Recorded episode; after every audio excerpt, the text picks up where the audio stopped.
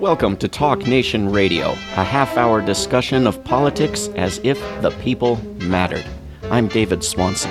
It's my great privilege to welcome to Talk Nation Radio this week Tressie McMillan Cottom, whose important new book I've just read is called Lower Ed The Troubling Rise of For Profit Colleges in the New Economy. Tressie McMillan Cottom, welcome to Talk Nation Radio. Thank you for having me, David. It's a very interesting book. I wouldn't say uh, cheerful. Uh, okay. About, I can live with that.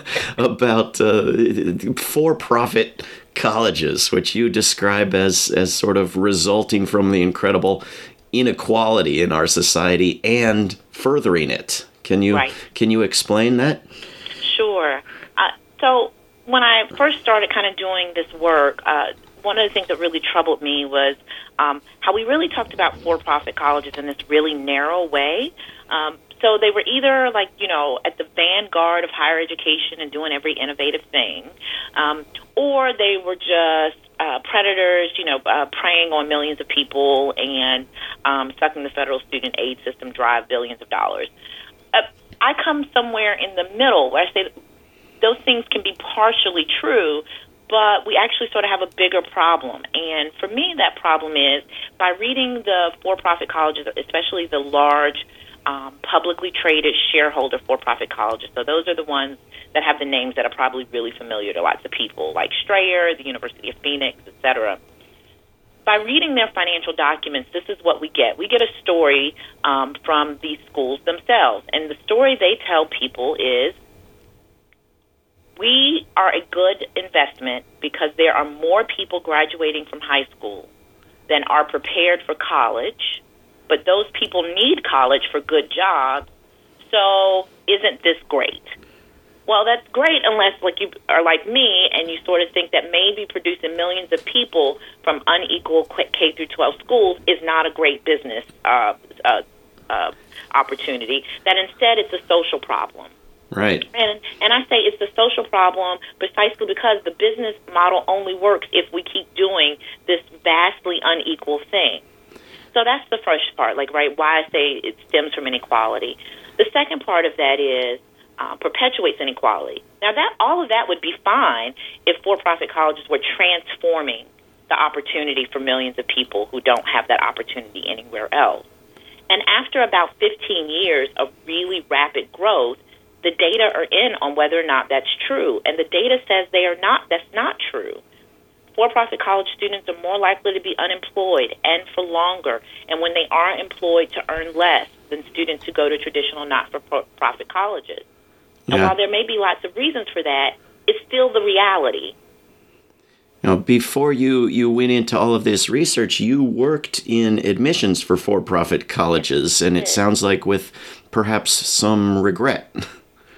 Yeah, I think, I mean, so dealing with sort of like um, the regret um, issue was one of those that I kind of had to get over fairly quickly to sort of do this work, but absolutely with a sort of deep amount of compassion, I hope, and empathy um, is sort of what I developed from my time from working in for profit colleges.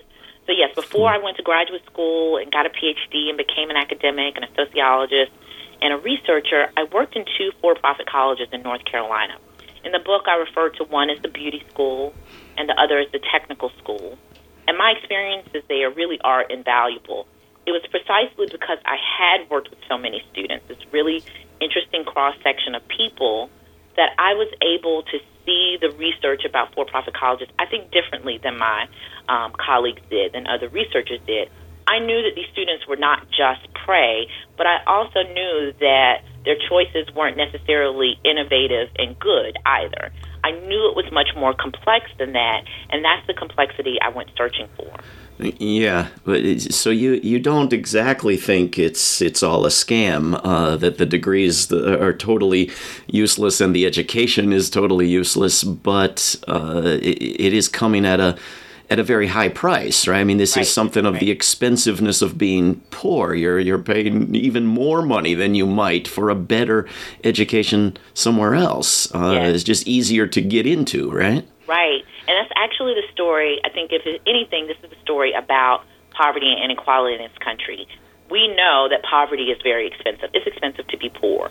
We've looked at that in things like banking, for example, right, where poor people pay a lot for things like check cashing because they can't get access to a traditional bank. We've looked at it in housing, cars, da da da. I'm simply saying we also have the same phenomenon in higher education, and that that's historically unique.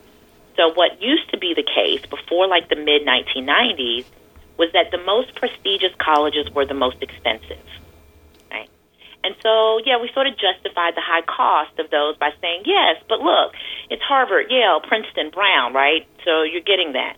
By the late 1990s, the most expensive colleges are the least prestigious. For profit colleges become the most expensive, um, and poor people, therefore, are paying the most for college.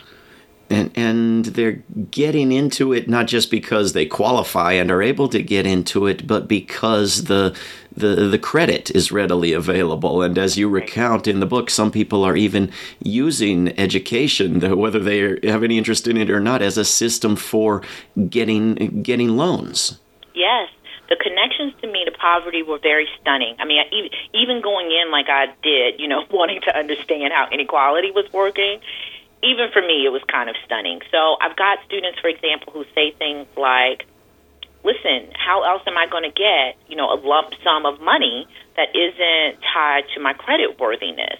And by lump sum, this is what is just so sad for me. That student, um, the one I have uh, in mind in particular, Mike, yeah. he was talking about five or six thousand dollars, right? He wasn't talking about thirty or forty grand, but being able to get like four, five, six thousand dollars um, to extract that from his uh, student loan borrowing was something that was going to help him in his mind do these other things that would improve his economic position. Start a business was his example. Now, uh, I, I think George W. Bush said that such people should shape up and just, you know, borrow a larger amount from their daddy. And, That's right. And, and, I mean, what, and I can't believe. I mean, the real story here is how many people chose not to be born to wealthy parents. Yeah. I think that is the real story. It's, it's shameful. it's, um, but there is a there is a lot of of blaming the victims, right? Why did you go to that school? Why did you go so deeply into debt to go to such a lousy school? You right. know, um, that's right. Uh, and I think the debt, I think the blaming, um, which is again one of the things that really motivated me um, to do this project and to do this work.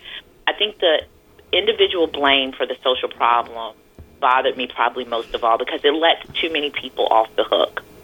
If we can say you should have known better, then we don't have to deal with the reality. And I argue the reality is that increasingly all of us are going to have to figure out how we can do this thing called lifelong learning and, you know, upping our skills for the new economy. Uh, politicians love to uh, promote this idea, right? The jobs of the 21st century will require us to do everything from code uh, to do big data analytics. But nobody tells us how we're supposed to do that when employers no longer provide that kind of on the job training.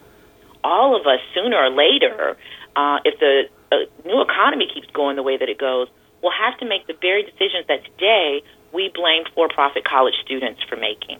Yeah.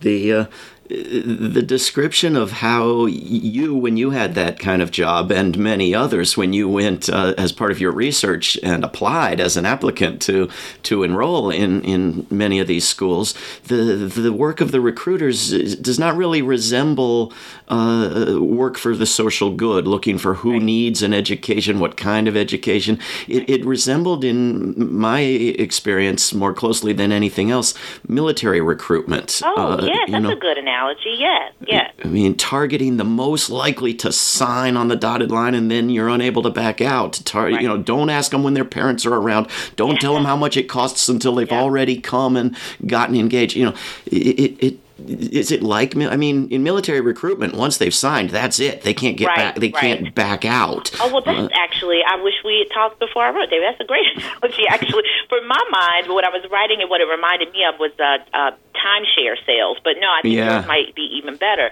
um, and because the the structure is very similar. If we even think about where military offices are located, often, so these office parks, um, shopping malls, you know, strip malls, many for-profit colleges ha- are in the same sort of locations. Right. Well, you Um, did talk about it as competition, and tw- if the military shrinks its its personnel, that's good for the for-profit colleges. Uh, right. Here, uh, Donald Trump has proposed to radically increase uh, its personnel, as did his predecessor, uh, and that may be bad for the for-profit colleges, right? Actually, yes. Um, I mean, it's almost it's a bit perverse, but for us to think of it this way. But I, I remind people the military is an employer. It's actually one of the largest employers um, in the country, and one of the largest employers um, that does not require um, college for entry.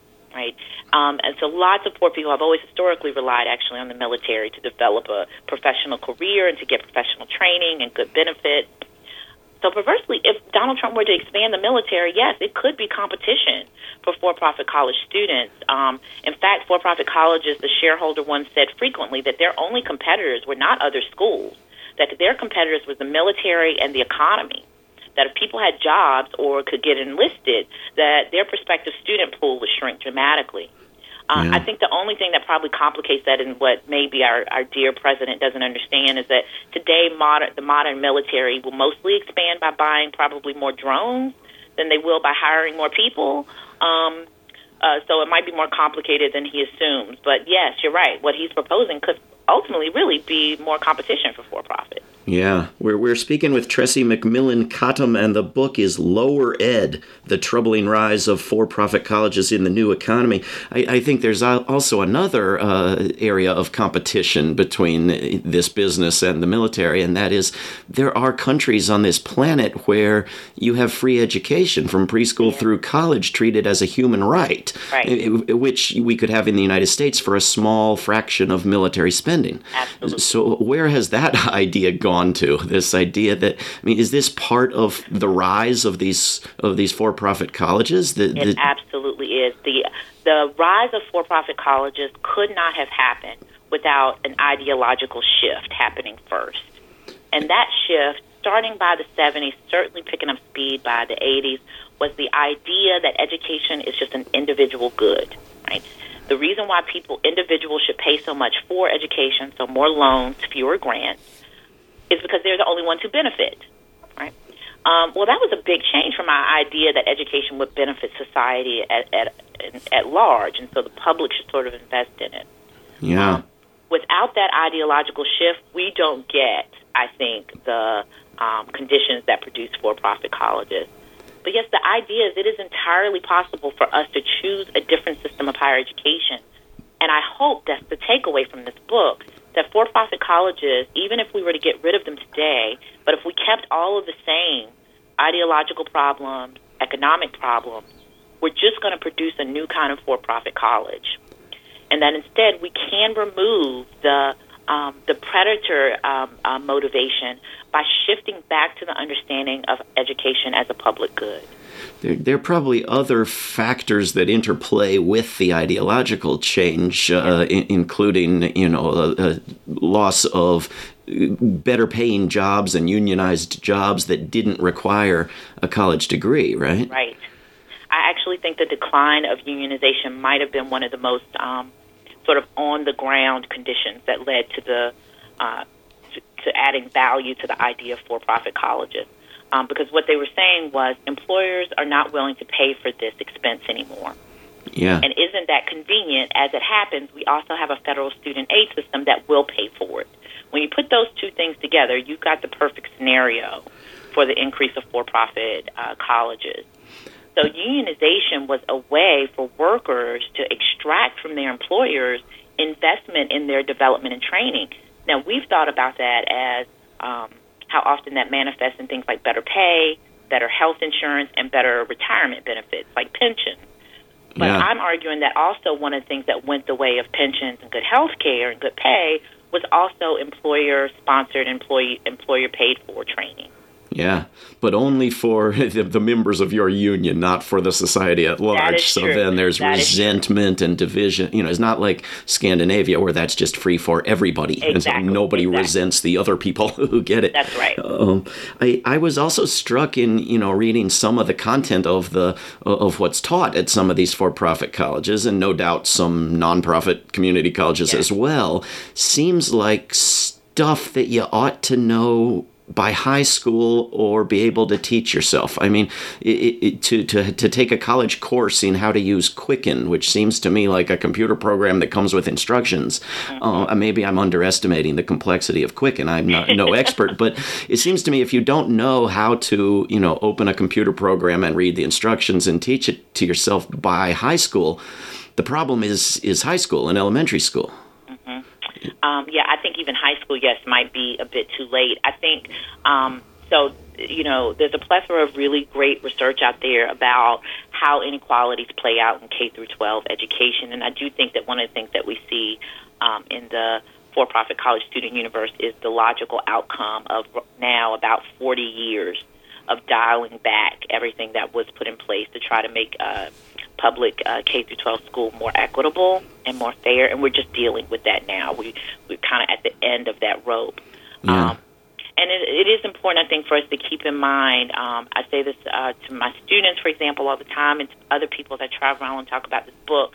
A lot of the things that we take for granted about what we know about how to learn or how to go to college, the quote unquote right way, is something we really inherit from our parents and if we didn't get that from our parents, we got it from school usually, K through 12. Well, there are millions of people whose parents don't know and whose K through 12 experiences don't teach them. Yeah. Um, and they are graduating from high school um, with the same understanding of how to have a good life that all of us graduate with, which is go to school to have a good life.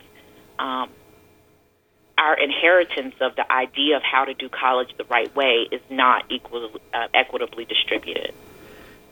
Uh, very true. Very true.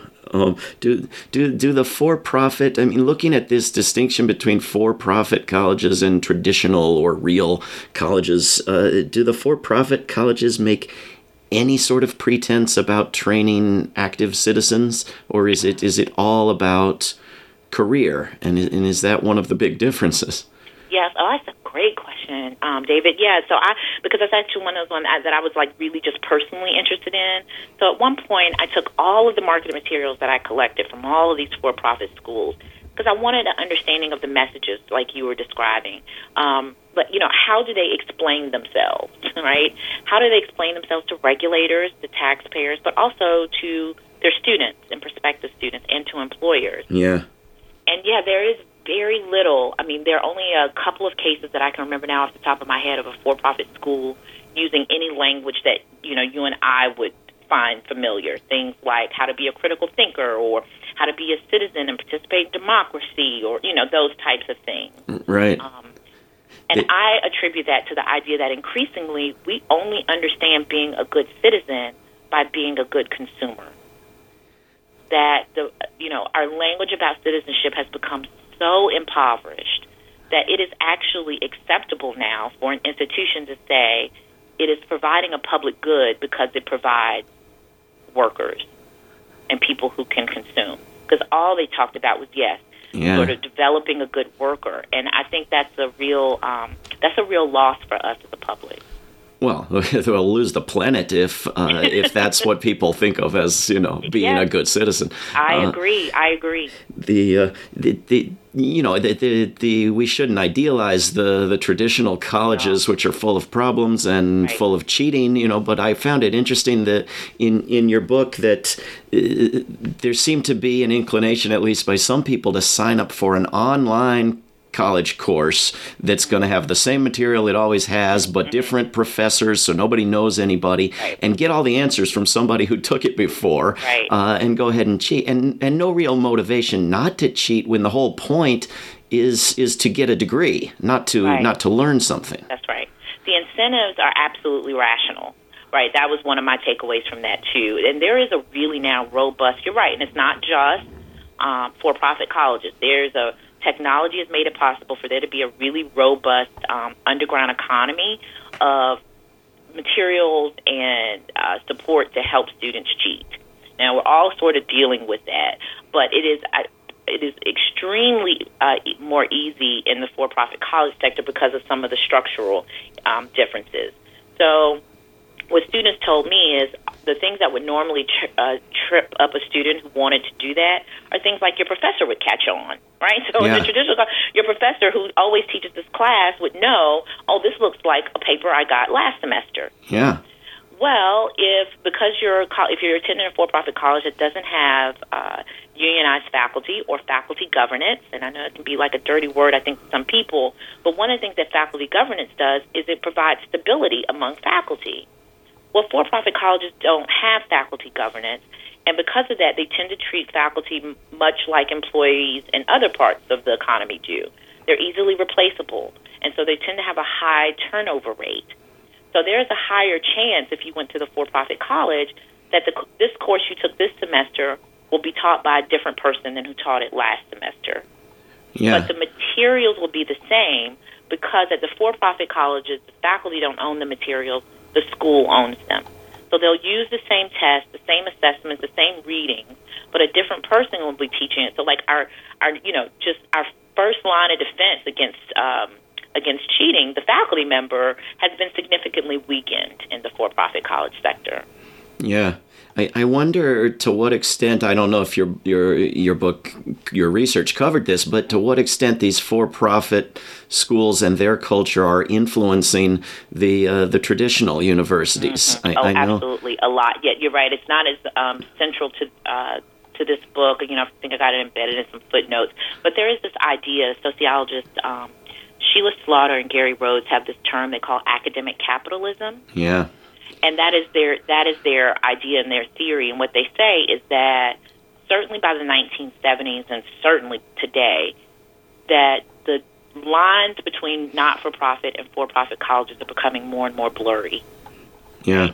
Um, and that it might be better for us instead of thinking of them actually as two different things to think of them as being on a spectrum right? You're moving from one to the other that we've adopted a lot of the practices of for-profit colleges and in fact i think a lot of the talk about things like you know moocs we had a moment for moocs. Now we talk about things like boot camps or badges or micro credentials all of these things adopt a lot from for-profit colleges um, yeah. Especially mm the idea that you really kind of need to get rid of faculty and certainly faculty governance and control, that you need to give students optimal amounts of choice because they are consumers, right? Um, and you need to get rid of all of that stuff that's like about critical thinking and whatnot because students, consumers aren't into that, right? They just need the skill. And not for profit colleges have been responding to that um, because of, for lots of reasons, lots of pressures. And so, no, we've adopted many of the things that have been common in for profit colleges for at least 40 years. I, I wonder if uh, a way to uh, to turn the market ideology nonsense around on people would be to give students the liberty to actually choose the education they want by giving everybody a basic income guarantee and not making it a, a struggle for survival. Then, then then what education would students pick? That's my solution. Thank you, David. I agree with you 100%. I say attack the demand, right? Instead of trying to fix this problem at the just at the level of regulation. If we know that the real issue is that people are making choices out of desperation, then let's look at why people are so desperate. Well, as it turns out, for profit colleges will tell you themselves. Most people come to see us when they have just been laid off or are afraid that they're about to be laid off. Oh, well, then that's about economic insecurity. Yeah. Well, we know how to do that, right? We know how to put a floor beneath that process. And that would be a basic job guarantee. Absolutely. Yeah. Well, then you couldn't put 65% of federal discretionary exactly. spending into the military. You'd have to. That's right. You'd have to put a little bit into something.